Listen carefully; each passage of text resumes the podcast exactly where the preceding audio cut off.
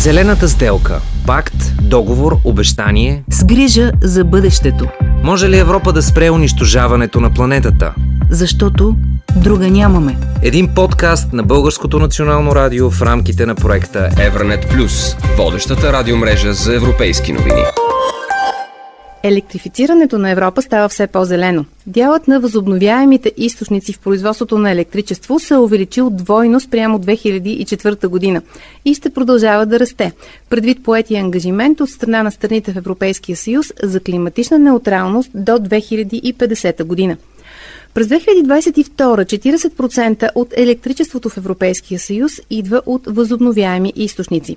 Изкопаемите съставляват 38,6%, а ядрените централи са предоставили малко над 20%. Електрическият микс е в много голяма степен различен в отделните държави членки, като делът от възобновяеми източници варира от над 90% в Люксембург до под 15% в Малта.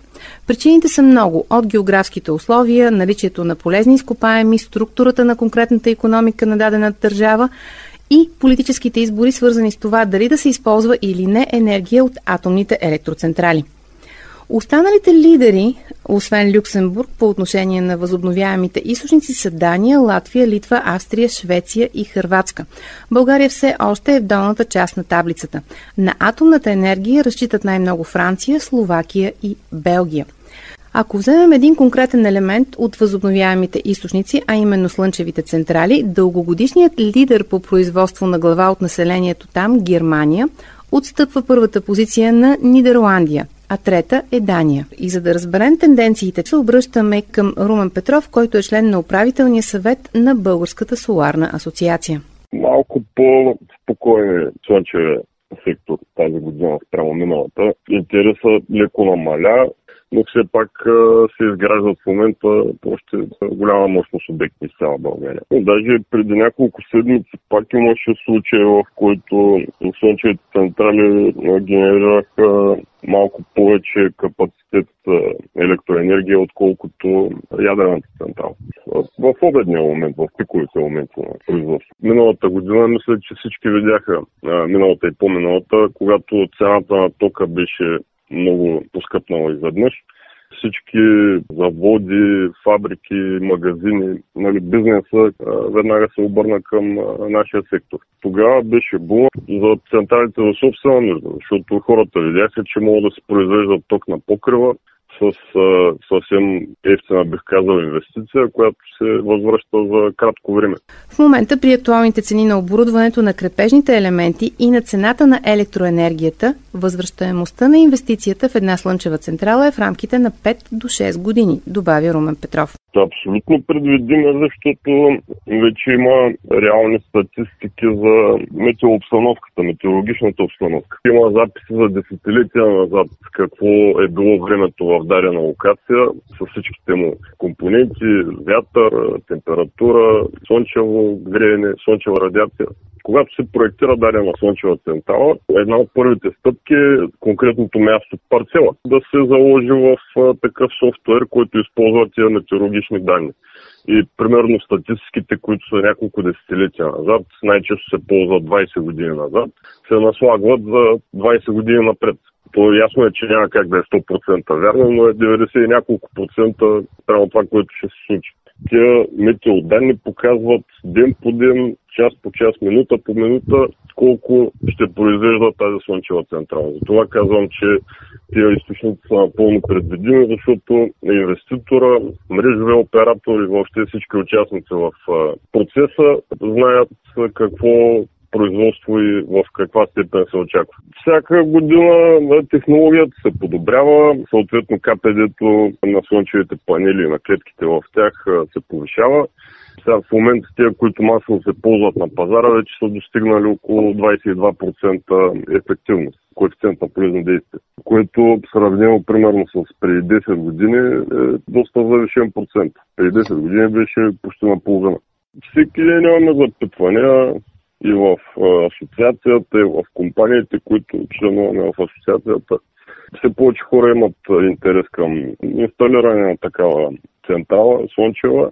Плюсовете са много, минусите не знам, защото една слънчева централа, като я монтираме, инсталираме, тя след това почти няма поддръжка. Поддръжката е близо до нула централата се работи, на следващия ден слънцето пак се изгрява и така. Интересът към соларните панели в контекста на битовите нужди на гражданите наистина се увеличава. Причините са много. За някои е независимостта, за други цялостният им стремеж да живеят зелено.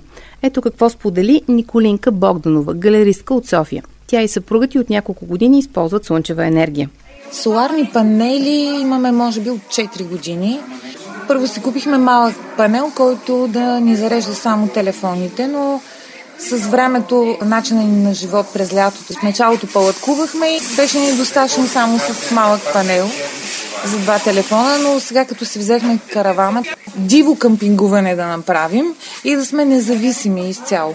Идеята на соларните панели е няма смисъл да купуваш нещо, което ти е повече. Купуваш, изглобяваш система, която ти покрива разхода на електричество. Те са с много голям живот. Надявам се до тогава да се измисли добро рециклиране на тези материали, които се използват, но в крайна сметка дори рециклирането да е същото, ние сме използвали една енергия, която е щяла да се погуби, да затопля почвата, примерно, или нещо такова. Ние вземаме тази енергия и използваме за друго. И тя не намалява? Не намалява, не излъчва, не замърсява в момента, както, примерно, бензинов генератор или нещо такова. Мисля, че в момента това е най-разумният начин. Просто се иска една консултация с човек, който разбира от електричество. Смята се потреблението и по това се избират всички елементи. То буквално всяка система си е индивидуална.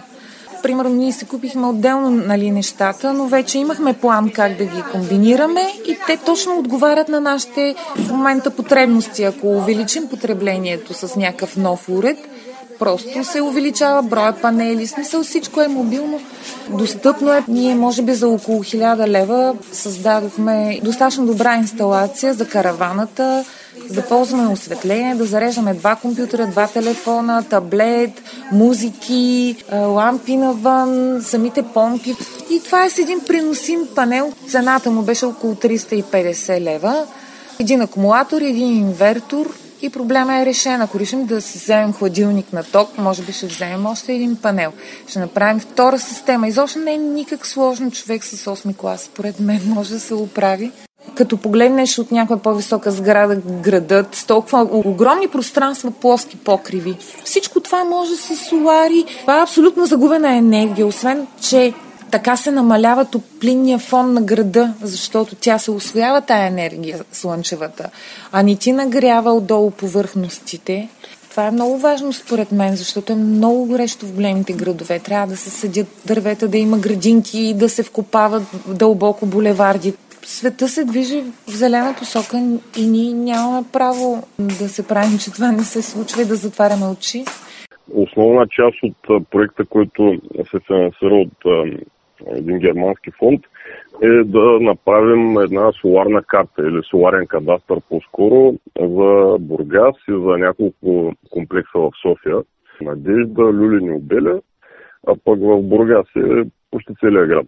Идеята на проекта е да повишим информираността на хората, на най-вече на битовите потребители, че е съвсем възможно и не толкова трудно да се направи слънчева централа на покрива на многофамилните блокове. Първо направихме много професионално заснемане с дрон и след съответните изчисления подбрахме най-удачните покриви, които имат достатъчно площ, няма толкова засенчване и няма толкова елементи на покрива, които да пречат, като комини, асансьорни коли.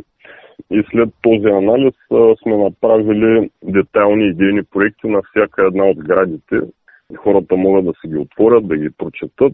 Там има както технически данни за самата централа, каква мощност ще бъде, колко броя слънчеви панели могат да се монтират, какви инвертори трябва да се присъединят към тях. Освен тези технически данни, им се дават и данни за економическата ситуация. Реални пазарни цени сме заложили, които в момента въжат, колко би струвала тази централа и какъв би бил дохода от производството на слънчевия ток съответно след колко години ще се възвърне инвестицията. По темата за инсталирането на соларни панели на покривите на жилищни сгради погледнахме и към други европейски държави. Ето какво споделя Нина Ножник, която е председател на Словенската фотоволтаична асоциация. Интервюто с нея ни е предоставено от Словенското национално радио. Trenutno, kot vemo, omrežje В момента, както знаем, мрежата все още не позволява инсталирането на слънчева централа на всеки покрив, тъй като те не са строени с тази цел. Средносрочното решение по настоящем по-скоро, например, е в резервуари за съхранение на произведената енергия, които също могат да играят роля на ограничител и да няма претоварване. Що се отнася до дългосрочните решения, можем да говорим за правилното надграждане на мрежата, но това отнема много време, защото тя не е изградена за нуждите на зеления преход, така както го разбираме днес. Да кажем, ако преди около 15 години средно статистическия домакински потребител не е мислил да премине към електричество за отопление и да има електрическа кола, и слънчевата централа не е била построена за толкова много разпръснати източници. Системата е била мислена по-скоро за трансфер на електроенергия от големи електроцентрали до крайния потребител до кончнega uporabnika. Ne? Нина Ножник, председател на Словенската фотоволтаична асоциация. Кои са най-належащите промени в слънчевия сектор? Румен Петров, член на управителния съвет на Българската соларна асоциация, отговаря. Той е в тази сфера от 2009 година. Да въведат нетното мерене на слънчевия ток, който е произведен в домашни или в такива комерциални условия. Да имам предвид централите за собствена нужда, които са направени, когато имат недостиг, те ползват ток от мрежата. А когато имат излишък, е много трудно да го продадат. Ако човек си сложи 3 кВт слънчеви панели на покрива на къщата, в моментите, в които има излишък, т.е. да го продава този излишък на мрежата, трябва да мине една процедура от няколко месеца с разрешителни, проектиране и горе-долу процедурата е същата за 3 кВт, колкото да направи 3 МВт слънчева централа тогава ще се отпуши сектора, тогава ще се отпуши сегмента на битовите централи. Защото сега имаме запитване, има висок интерес, но все още процедурно нещата не са толкова прости. Трябва всички участници в енергийния сектор да имат ясна стратегия какви ще бъдат елементите на енергийния микс, от какви видове централи ще се произвежда електроенергията, топлоенергията и така нататък. За жалост ние в България нямаме някаква стратегия, която се спазва примерно 10 или 20 години, да е започната по един начин и да се движи по него. Аз примерно от 2009 година съм в сектора, значи от тогава и законодателството там с основните закони, с наредбите, които са под него, с правилата, които издава Комисията по енергийно и водно регулиране. Нормативната рамка е толкова динамична и несигурна, че няма един закон, дето да е въжал 2009 година или там част от него, който да не е сменен няколко пъти. Хубаво е, според мен, да се направи такъв оптимален микс между възобновяемите източници. България mm-hmm. има много голям капацитет от водни централи. Те е хубаво да се вземат предвид в този зелен преход. Когато повишаваме производството от възобновяеми източници, е хубаво не само да гледаме слънчевите централи, и вятърните, и водните. На държавно ниво е трудно, но не е невъзможно да се направи почти 100% ток от възобновяеми източници. И не само ток, ами въобще енергия. В Германия, пак ще дам пример, има градове, които изцяло са направили 100% енергия от възобновяеми източници. Над 31% от производството на ток в страната у нас са резултат от соларните паркове, докато ядрената енергетика осигурява 29%, а топоцентралите едва 22%. Дългосрочно планиране, иновации и глобална перспектива. Така пък действат в Естония. Няма прости решения, казва Рейн Вакс, ръководител на отдела по енергетика в Министерството на климата в Естония. Интервюто е от радио Куку в Естония. При днешните условия не винаги е възможно да се генерира електричество от възобновяеми източници, поне не от соларни системи или ветрогенератори. Това означава, че през времето, в което няма нито слънце, нито вятър, които иначе са най-благодатните начини за произвеждане на електричество, ние неизбежно трябва да разчитаме на изкопаеми горива. А енергийната сигурност е ключова в момента. И тук идва момента, в който да започнем да разчитаме на иновациите и ние сме си поставили конкретни цели. Имаме способни предприемачи не само в Естония, но и по целия свят.